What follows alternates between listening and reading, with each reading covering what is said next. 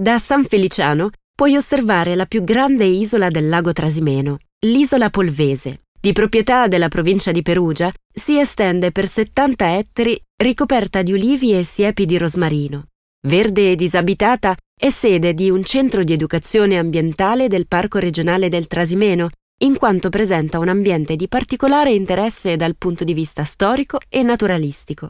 Frequentata già in età etrusca e romana, l'isola fu edificata nel Medioevo con alcune chiese, tra cui il monastero olivetano di San Secondo e un castello a difesa del borgo.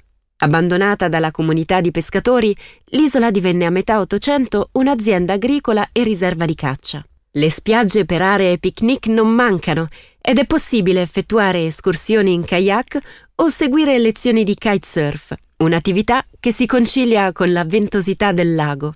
Se vuoi prenderti del tempo per assaporare la magia del luogo, hai la possibilità di pernottare nell'ostello della fattoria Il Poggio, accogliente punto di riferimento sul versante occidentale dell'isola.